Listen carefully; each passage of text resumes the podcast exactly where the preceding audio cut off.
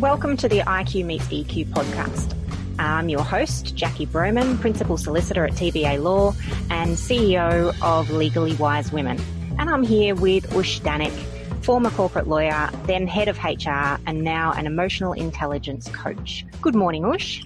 Morning, Jackie. How are you going? I'm really well. Yourself? Good, good. Very early here, but we are we are on fire, so we're good. It is. I think we're going to get into a habit of doing these things really early, but you know, we're both early birds, so we that's are. good.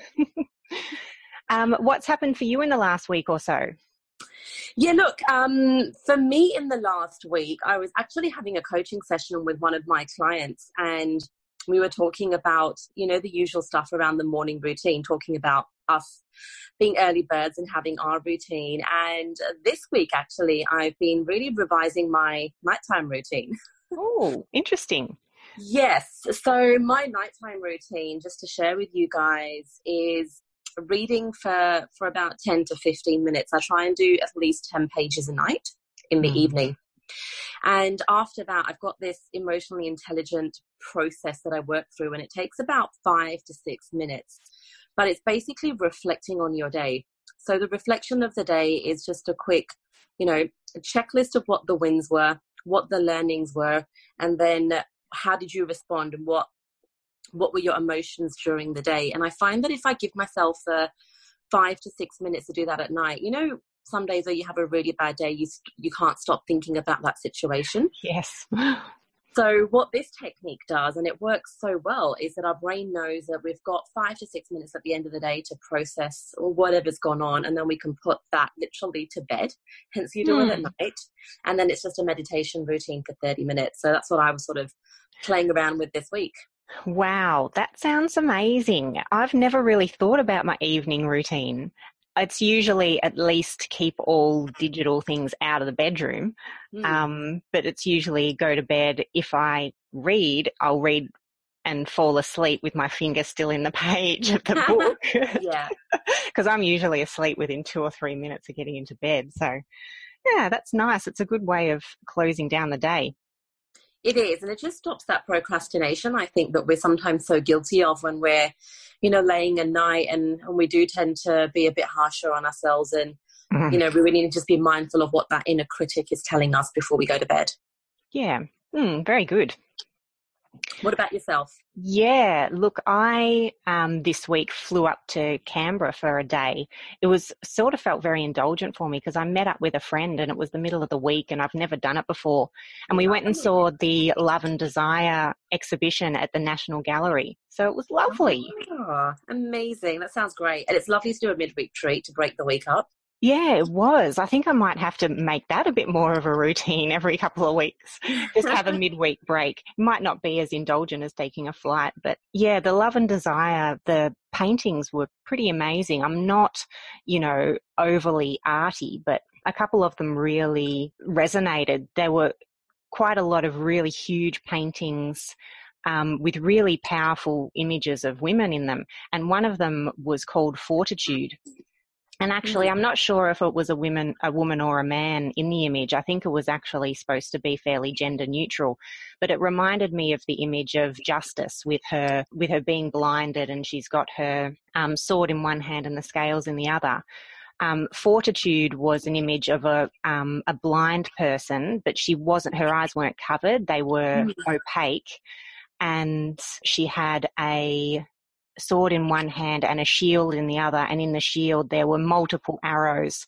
But she was standing up on this raised platform, and it was just so powerful.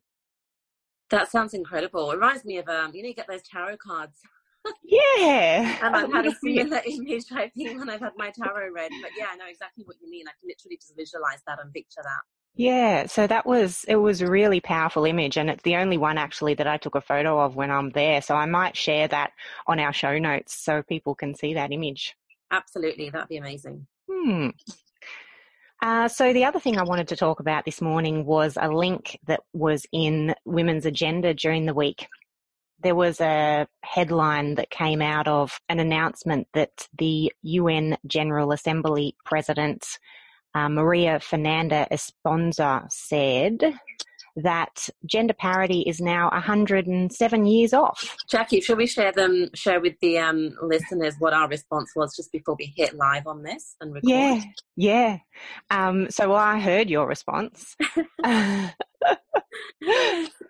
was basically like, "What? Wow, okay." yes. Um, mine wasn't as as shocked. I was like, "Oh yeah, here we go." Like it, it sort of made me a little angry, and I'm like, well, it's not surprising. But then I reflected on it a little bit, and I thought, well, who is making these calculations? What are they basing it on? And what is parity? Is it um, across every country in the world? And how does that even look once we do have gender parity? Yeah, I agree, and I, I, think you're right. It's distinguishing what is parity, but but for me, it's the 107. It sounds very specific. Yeah, like I wonder if there's um you know a formula based behind how they got to 107, or I, am a bit of a skeptic to be honest when it comes to things that are published in the media as well. Hmm. Um, around the way that headlines are phrased to incite some of that. I wouldn't say fear. I guess looking sometimes it is fear, but it mm. incites mm. that nervousness or angst amongst us at times, especially when it's a controversial topic as such as that one. Yep, yep. It's certainly attention grabbing. But then in the body of the uh, article itself, the minister is quoted as saying in 2015, it was calculated it would only take 30 years to close the gender gap but the trend has been a downward trend in the last couple of years. And she then said, so gender gender equivalence will not be reached for 107 years. So she said it. So it's interesting. You know, it, yeah, mm. but again, it's the whole gender equivalent. And, and I know we spoke about this before we even recorded our podcast and we met. But it's it's all around do we want to be equivalent? Like again what is equivalent? Like yeah. i think we really need to embrace the fact that we are different. Mm. um, so it's a case of embracing the differences but but not yeah. having inequality that's in right. not having a disadvantage. Mm. that's right. It's probably the better word. Yeah not having a disadvantage. Yeah. um, and, and really embracing the differences that we have which i think is so important and needs to be you know celebrated more. And, and likewise so do the men in that in, in that instance as well. Yeah, completely. That's right. Because we all do have our strengths that are that have their own merit. Absolutely. So I am actually going to dive a little bit deeper into this and find out over the next couple of weeks how they calculate it and and whether they have a definition. So just thought that was interesting. Yeah, maybe we can write a blog or something about it for our for our listeners. Yeah, yeah. So this week I sat down and had an interview with uh, Tracey Sofra. So I'm going to share that recording with you in a minute. And Tracey Sofra is actually a mentor of mine. She's been an accountant and a financial planner for over 25 years and been in business for herself. She's the author of Finding Financial Freedom and she's the CEO of Wow Women. And so let's welcome Tracey. So I suppose what I want to do with this podcast is have some intelligent conversations with women and men about women feeling comfortable asking questions and getting answers without feeling um, intimidated or um, silly. Because uh, I think that women can hold themselves back, whereas if they have the information up front in a way that they understand and also see other women doing it that way as well, I think that, you know, it's a way of empowering them. Oh, it's a brilliant way of empowering them. And it, and it's so important to ask questions because how do you learn if you don't understand? Exactly. Or you just go through life thinking everyone else must understand and I don't, so it they must be right, and you just get led along a path without knowing yeah. better. No, exactly right. And not only that, your personal growth is only going to go so far uh, unless you absolutely understand in your own terms, in your own mind, you can't progress forward.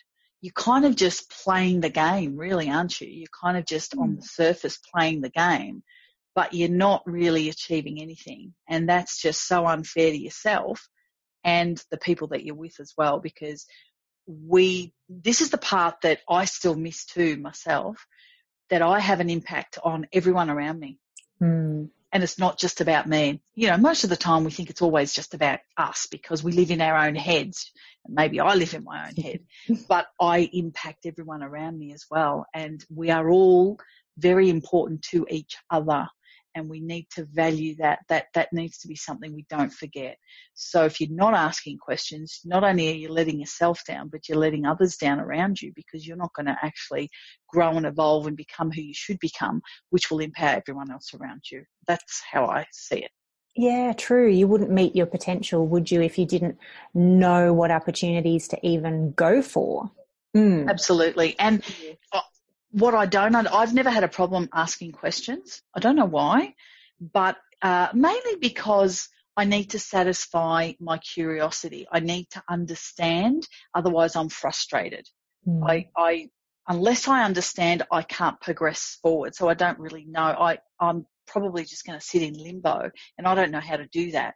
So for me, it's always been about if I don't ask the question, I'm going to be so frustrated. So no matter how I look, it doesn't really matter. As long as I get there in the end, um, I need to clarify what is going on. And I always say to my kids, there's no such thing as a stupid question.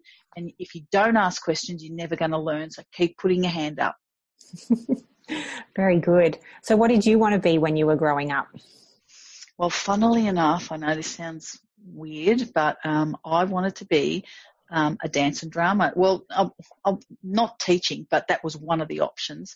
Back in back in our day, there was always the um, the security aspect, which I think has changed a lot these days. Um, obviously, with the internet and the opportunities that the internet presents people, it's not the traditional um, career path that we were given or we were spoken to about.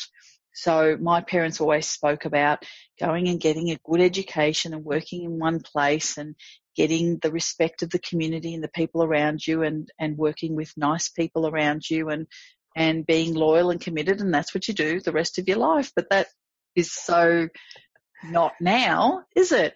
So the teaching aspect wasn't the passion. It was more about the drama and the dance and dance was my first love. My wow. First Loved it. love it. I still love it. So you've been an accountant though now for 25 years. So how has longer.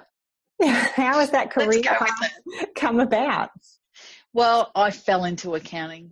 Accounting found me. I didn't find accounting. But funnily enough, my my brain is very good at that. I seem to have, I, I don't know whether accounting taught me that or I had a natural ability maybe a combination of the two, but I, I have the type of brain that I'm a very good accountant. I, I think logically, I compartmentalize things in my head. Um, I can segregate things in my mind. I have that sort of a analytical brain, if you like. So, mm. and that's great for accounting. But yeah, accounting found me. I didn't find accounting. It's been good to me though. Yeah, yeah. But how, when you, because you returned to uni in your 20s. Yes. And did you go straight into doing the accounting degree or was it a business degree and then you majored in accounting? No, it was a, it was an accounting degree up front. So I was working and um, prior to that I was working as a registrar in a school office.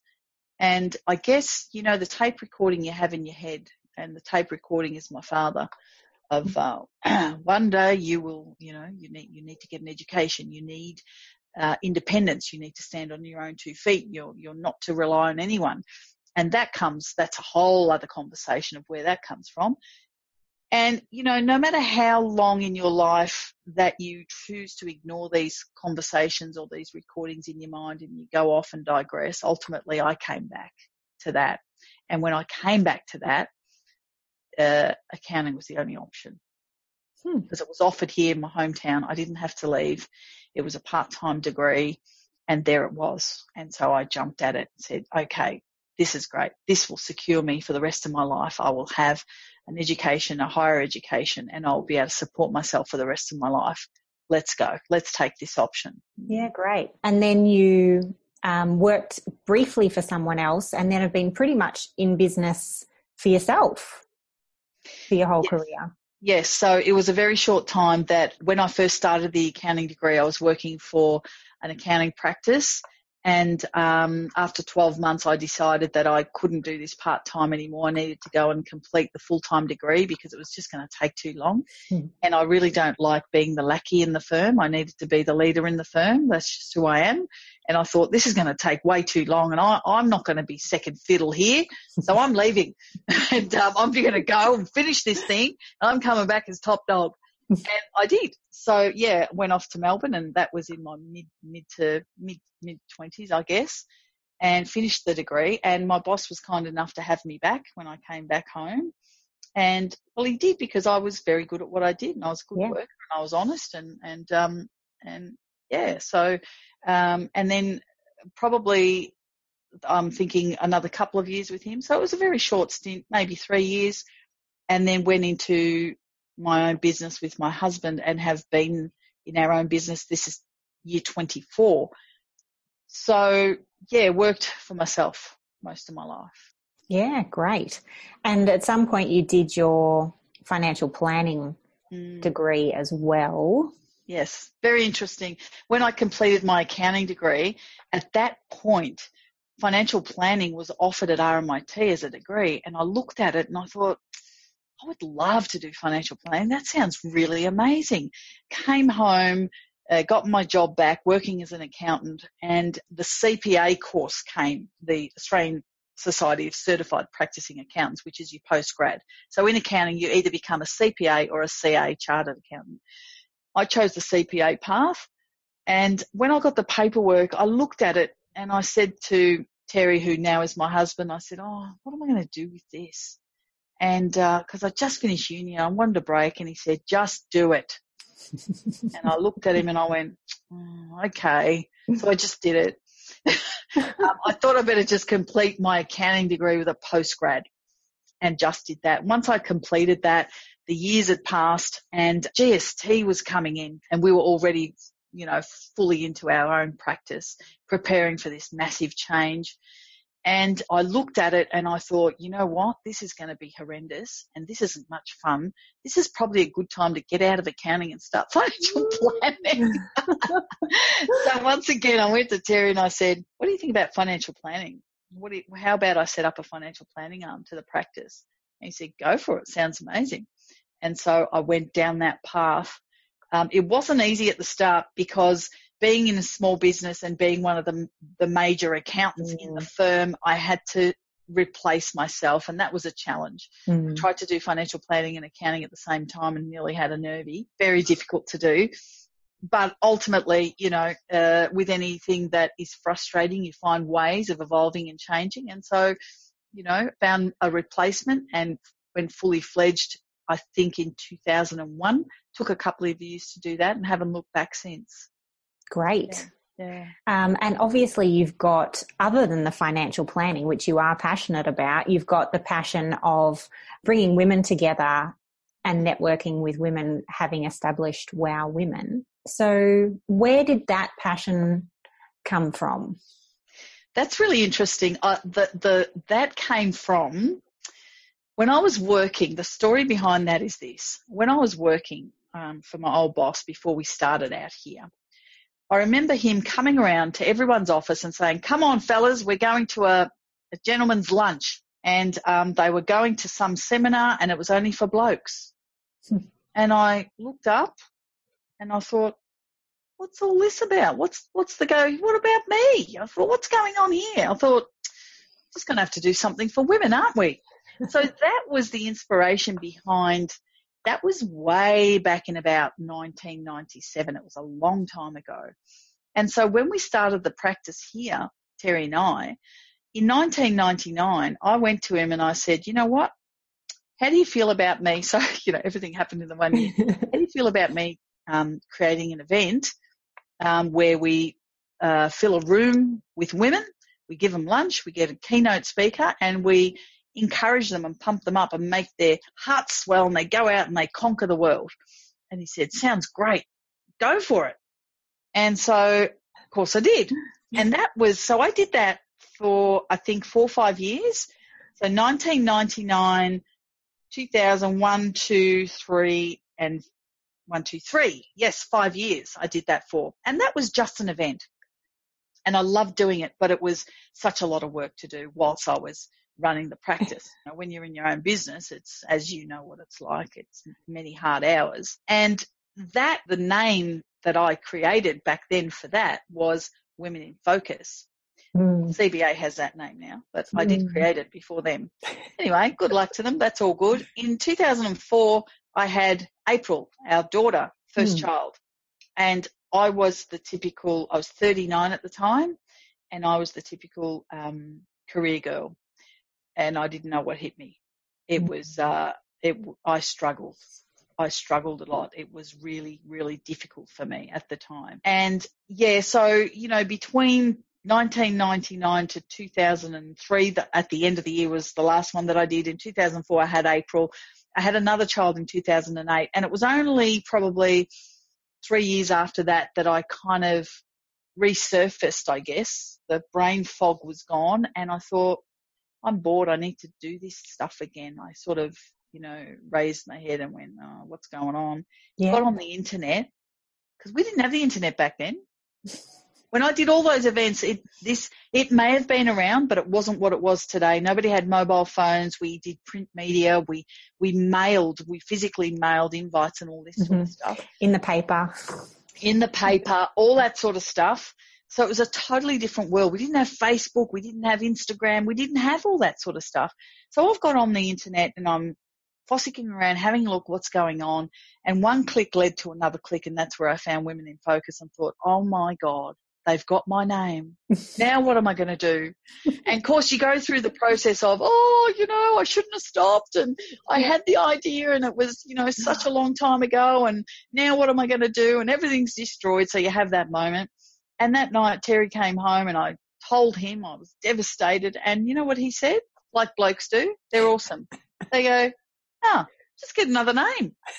it's so clear. I know, right? It was so clear. Here's me, you know, oh my God, oh, the world's come to an end. And I looked at him and I went, oh, yeah, okay. He goes, I didn't like that name anyway. and, and Wow Women was born. Great. And away we went. Mm-hmm. So it's a mm-hmm. bit of a long winded story, but um, yeah, that's where it came from. But the passion, mm. the passion has always been about empowering women. I just love to be able to facilitate that. I think, I think, I, I think about this often myself and, I, and, and it's only until people like yourself ask me that I try and get some clarity around why I do what I do. But I think I'm really good at bringing people together. Mm. And when I do bring them together, I want to tell them that they can be so much more. I just want to give them the confidence and the inspiration and the empowerment of whatever it is that they're looking for to make their lives better. To mm. they imagine they could, I want to show them that they can. You know? Isn't it funny that we see so much potential in other people, but in ourselves, we tend to beat ourselves down and shrink back, whereas others tell us how much we succeed and, and what we can do. Yes, very much so. I know. Yeah, mm. I'm guilty of that. so, as a successful woman, so you say that, and I think successful. Mm. Well, I don't think of myself as successful, but you know, I just, yeah, I just do what I do. Yeah, that's that's interesting because I mean you are successful on almost every metric that most people would even look at, aren't that aren't you? Family, community, business, financial security, health, your image. Wow. Pardon the pun. Oh, yeah, yeah, yeah. So yeah. what what are your pain points? You know, you're you're successful. You know, like you say, you still think you're normal. You still beat yourself down. You have things going on in your head. Why? I, think, um, I don't know. Um, I think I think I'm just always humble. Really, I don't mm. I don't have that nature of I'm fabulous. Everyone look at me. No, but it's not even about that, is it? It's just no, it's well, never you do, about that. No, but you do have the level of confidence that comes with a successful woman.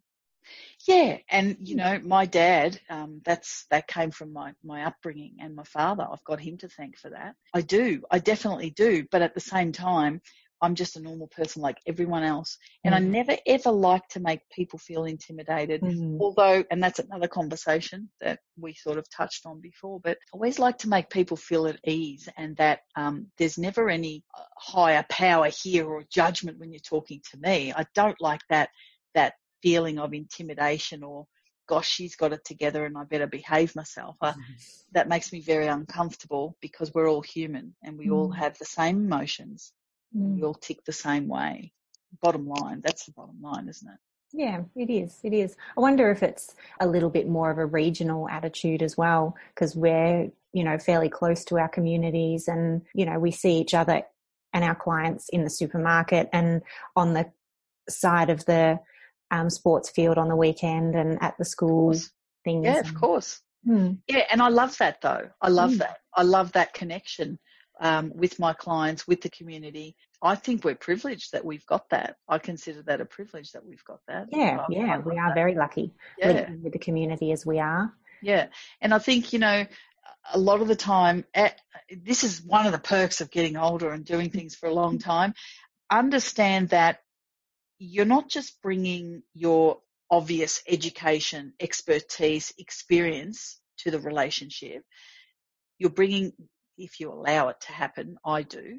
You're bringing yourself to the relationship, and yourself as a person has another dimension and has multi levels to share as well, obviously from personal experience, um, from insights, from dealing with other clients. There's, there's another multi level of wisdom, I guess, that you can bring to that client relationship. And, and I think that's the most powerful piece. That's really nice uh, because I love the concept of wise women. What advice would you give to yourself at 21 if you could? Oh, I'm always scared of these questions. I guess the one of the main things I would give myself is to just lighten up. Relax. Like, you know, it's not the end of the world. Lighten up. Do you Um, tell April that? uh, yeah, I try to. She's very intense like me. She's taken those traits. She's very hard on herself. And I do say, you know, just tell me, have you done your best? Because you can lie to everyone else, but you can't lie to yourself. You can say, yeah, mum, I did my best, but deep in your gut, you know, you didn't because you sort of, you know, took four hours on Instagram the other day and you, da, da, da, you did all this other stuff and you didn't really give it a good shot, did you? So you can't fool yourself. So if you've given it all yourself, then that's all you can do. Hmm. That, that's, that's the bottom line of all you can do. And I guess, and I'm always conscious of that. You know, she does say things like, I know you and dad expect so much of me. And I think, and that makes me then come back as a parent and go, oh, what am I doing? But there needs to be a level of expectation because if you, if you create a level of expectation, people will rise to it. Yeah, and look, I think knowing her the little bit that I do, Hmm. She has high expectations for herself and she's achieving a lot, isn't she? Yeah, she is. And, and I think deep down in your own gut, if you are that person, it's purely because you know you can do better. Hmm. Because you know yourself better than anyone else. You know what you're capable of. Whether you want to do it or whether you can be bothered doing it is another question. But, um, you know, that's life, isn't it? True. It comes down to this book that you've just put me onto. I know, right? What's it called again? The Slight Edge. That's the one. Oh, that is magnificent book, isn't it? Did It you finish it? I haven't finished it. I'm chipping away through the middle at the moment. Yeah. Well, I was lucky enough to read it on holiday, so I could finish it. Yeah. Yeah. you just brilliant. absorbed it. Yeah. And I've got to read it again. You get more from it every time, every pass. Absolutely. Mm. Absolutely. Mm. So, as a final thing to leave with our audience, do you have little daily rituals or something where you check in with yourself throughout the day or once a day to to just see how you're going or measure um, or even bring yourself back to reality? I, I, I'm conscious of this, and I think I said this at the start. I'm conscious of the effect I have on people around me. Mm. Um, so one of the main things that I try and check in on is as soon as I walk in the office door that I am in the right frame of mind and positive because energy is a, my energy affects everybody else's energy. So, um, if I walk in going, mm, mm, mm, everyone's going to be, mm, mm, mm, you know. So uh, that's if is that a check in, Jackie? I don't know. Um, I think it is. It's a level of being conscious of yeah. how you affect people. That's for sure. I try really hard. Not try. I, I actually am conscious when I walk in that door, and I think, okay, right. You know, I might be tired, I might be a bit cranky or a little bit stressed, but I always try and make sure when someone says, "How are you going, Trace?" I go, "Yeah, good. How are you?" Okay. So may not be absolutely true that day, but no one wants to hear what I'm stressing about all the time. You know, like everyone's got stresses in their lives. So let's, let's try and make sure that we're pleasant to be around and, and, and we're helping each other throughout our day. With my kids, if I, if it's a day I'm picking them up, uh, I check in on myself to make sure that I'm ready to listen to their day. And I love picking them up. I love saying, how was your day? Tell me what happened talk to me about what happened because I'm fully involved in their lives. I know all the ins and outs. They still speak to me, thank goodness.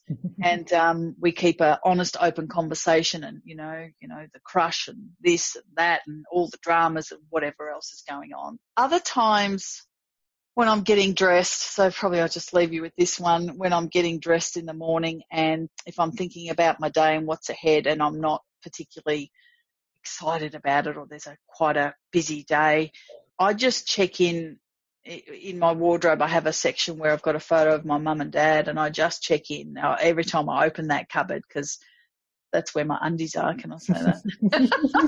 I open that every morning. Um, is this M rated? No. Um, sorry, Jackie. We to wear um, them to work. That's good. Well, that's right. Oh, we should, shouldn't we? And um, I, and I always see his photo and his words resonate in my head and I just, I replay them and it just reminds me of who I am, who I am, what I'm capable of and uh, let's, let's get on with it. That's fantastic. Hmm. Thank you. Very valuable. And thanks for your time. I hope it was valuable. Um, I I do love sharing. It's one of my things. I'm probably too much of an open book. People always say to me, "You are um, you're very transparent," or "Hang on, what's the other word?" You're very easy to read, and I think, well, I don't know how else you can be, to be honest. Nothing to hide. No. Well, why? Why hide stuff? You know, it's all good. Yeah. Thank you, Jackie. Absolutely. I appreciate I appreciate being on the show. Thank you for asking. No, you're welcome. So she was really talking a lot when I spoke to her about asking the asking questions and not being afraid of asking questions and how she's never held back with asking for clarification and questions throughout her life. And she encourages her kids to ask questions and that there's never a, a silly question. And that is probably a real difference between me and her because I do hold back and not ask questions quite a lot. I do worry about um, the perception that someone else will have if I ask a question. And I also, sometimes in the moment, I don't even can't even articulate what I want to ask until after the fact. And then I'm like, oh, damn, I should have asked that. Mm. So that was a really good conversation to have with her. Yeah, that's just making me think about what it is that I do um, in those situations. I, I, think I'm more of an ask the question person. For me, I would struggle with the fact if I've walked away from something without getting the clarity I needed. Mm. And I feel like I'm not doing myself justice if I'm not clear, whether that's on a you know a task or something i need to do or if it's just more clarification on a conversation we've had and a topic that i'm more interested in. And i think we we over overthink what people think of us when we ask questions as well.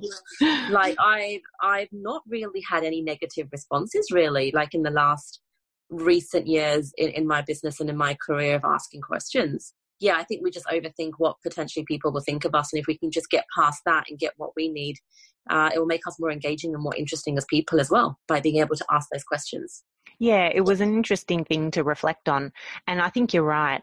And particularly with the junior lawyers that I've got, I certainly want them to be asking questions. I don't want them to not understand what I've said and then go off and completely do something different or or then have to redo something because they didn't understand the first place. So I think there's a lot of merit in uh, not worrying about what people think and just asking. Yeah, mm. I think it just what reminded me of that situation you're talking about in law firms. I remember when I when I moved to Australia and I was in the law firm, I, I, remember working with a colleague who was similar to to those junior lawyers that that wouldn't ask the questions. And it wasn't that she wasn't intelligent, it wasn't that she could do the job, but it was just her perception of how she was going to be received. Mm-hmm. In the end, it is that um, issue of how she was feeling in terms of confidence. So, you know, I think it did hinder her in some ways in, in her ability to to feel safe, I guess, as well, and be able to ask those questions. And I think that's, if we're talking about it in a business sense or you're a business leader, I guess, how safe are you creating that environment where people aren't judged for asking questions and, and how freely can they do that? And if you're modeling that, and you yourself are asking questions of people that are also junior to you too, I think that's a really good sign of going, hey, it's okay. We don't know everything. And I was mm. also in your shoes one day too.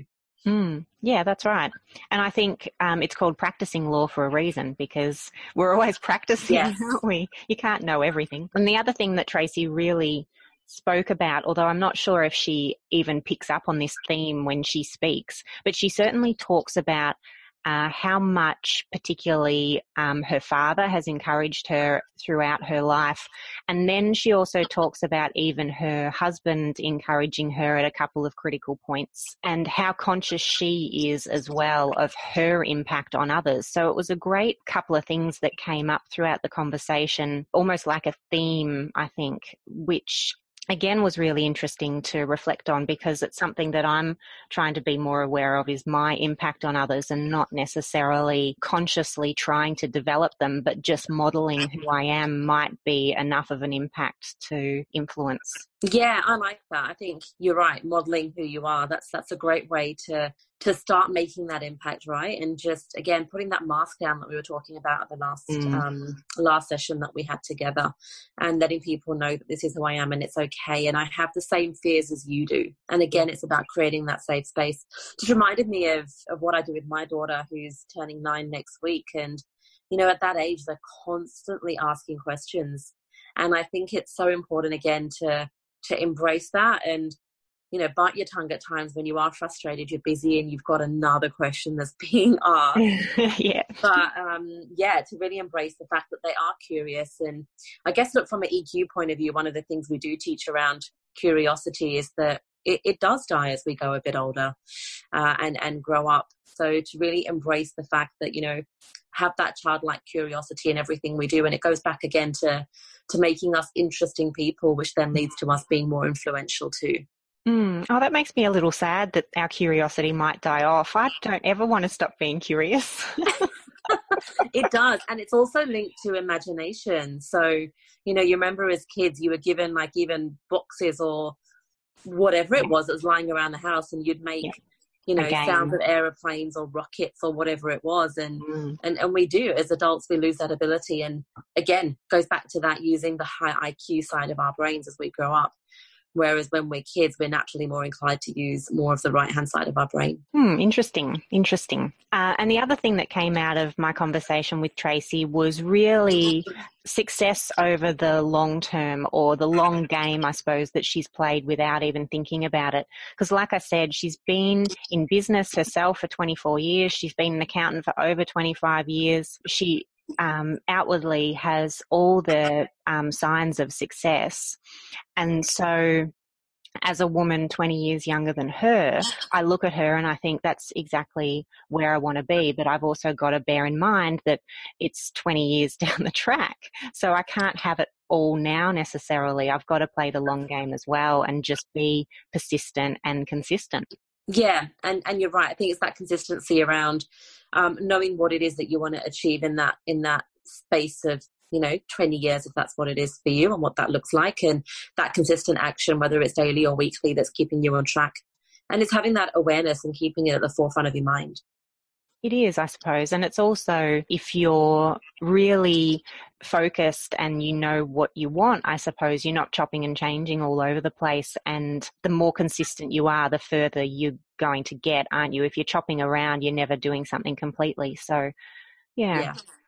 Hmm. And I think if you if you align it to your values as closely as you can, then you know that it's always going to be in the periphery of what you do. If you've got that integrity and you're going to, you know, behave in accordance with your values, and if that's one of your values, then you, you're automatically going to start doing things like that.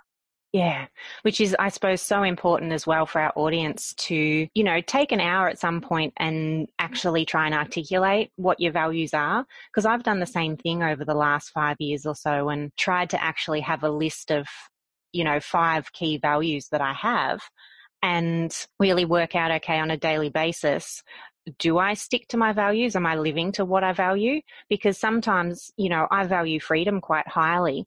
And on a day to day basis, I'm probably not very free in a lot of ways, although, you know, I've got freedom of movement and freedom of communication and all those sorts of things, freedom to own what own property, freedom to be able to say what I want to say and believe what I want to believe, which is great. But I've sort of tied myself down so I'm not completely free, if you know what I mean. Mm-hmm. Yeah. Yeah. It's, uh, well, it's also a mental prison, which sometimes can mm. be worse than actually being in jail. Yeah, yeah. Well, you're exactly right because it is. It's a, a restriction I've placed on myself, and it's mm. only myself that can undo that. That's a new whole new podcast topic there, Jackie. Values and, and a mental prison. yeah, it is. No, I'm sure we'll, we'll speak to some amazing women as we go who will focus very much in on using your values as your foundation as well, won't we? Mm, absolutely. Hmm. So let's tell our audience where they can find us if they want to connect with us. Yep. So for me, it's uh, my website, which is www.ushdanak.com. Brilliant. For me, it is uh, jackiebroman.com.au, or I do have legallywisewomen.com up and running just so people can sign up for a newsletter because I'm going to be putting out the um, updates on our podcast episodes through that newsletter as well. So that's the place where people can keep up to date. And um, through my business website, tbalaw.com.au, they can, all my links to emails and things are there as well. So, what have you got on today? Today, I'm actually going into a dental practice and working with one of my clients there. Oh, so, fantastic. Yeah. Yeah. Um, emotional inter- intelligence as a bedside skill for a dentist. That's awesome. yeah, and again, as you know, you know, dentists are extremely high IQ. So yeah, dentist is an area that I really, really enjoy working with. That's really interesting uh, because I heard something about the other day where people who have been victimized in some way physically are often terrified of getting in a dental chair because oh, they're you know, laying down with someone over them and it's completely, you're so vulnerable in that position, aren't you? Mouth open, can't do anything to stop it. That is so true. I never even thought of it that way. But yeah, wow. That is yep. interesting. Oh, well, there you go. That might add something more to your day. it will. Might do a bit of a research on a couple of my patients there that were there and that we know. and for myself, I've actually got a day in Melbourne today. So I'm getting the train at seven o'clock. Um, so that gives an indication to everyone how early we're catching up. So I'll jump on the train soon and get into town and spend the day in there and um, catch up with a couple of clients and a couple of business associates. So should be a good day. Fantastic. Mm-hmm.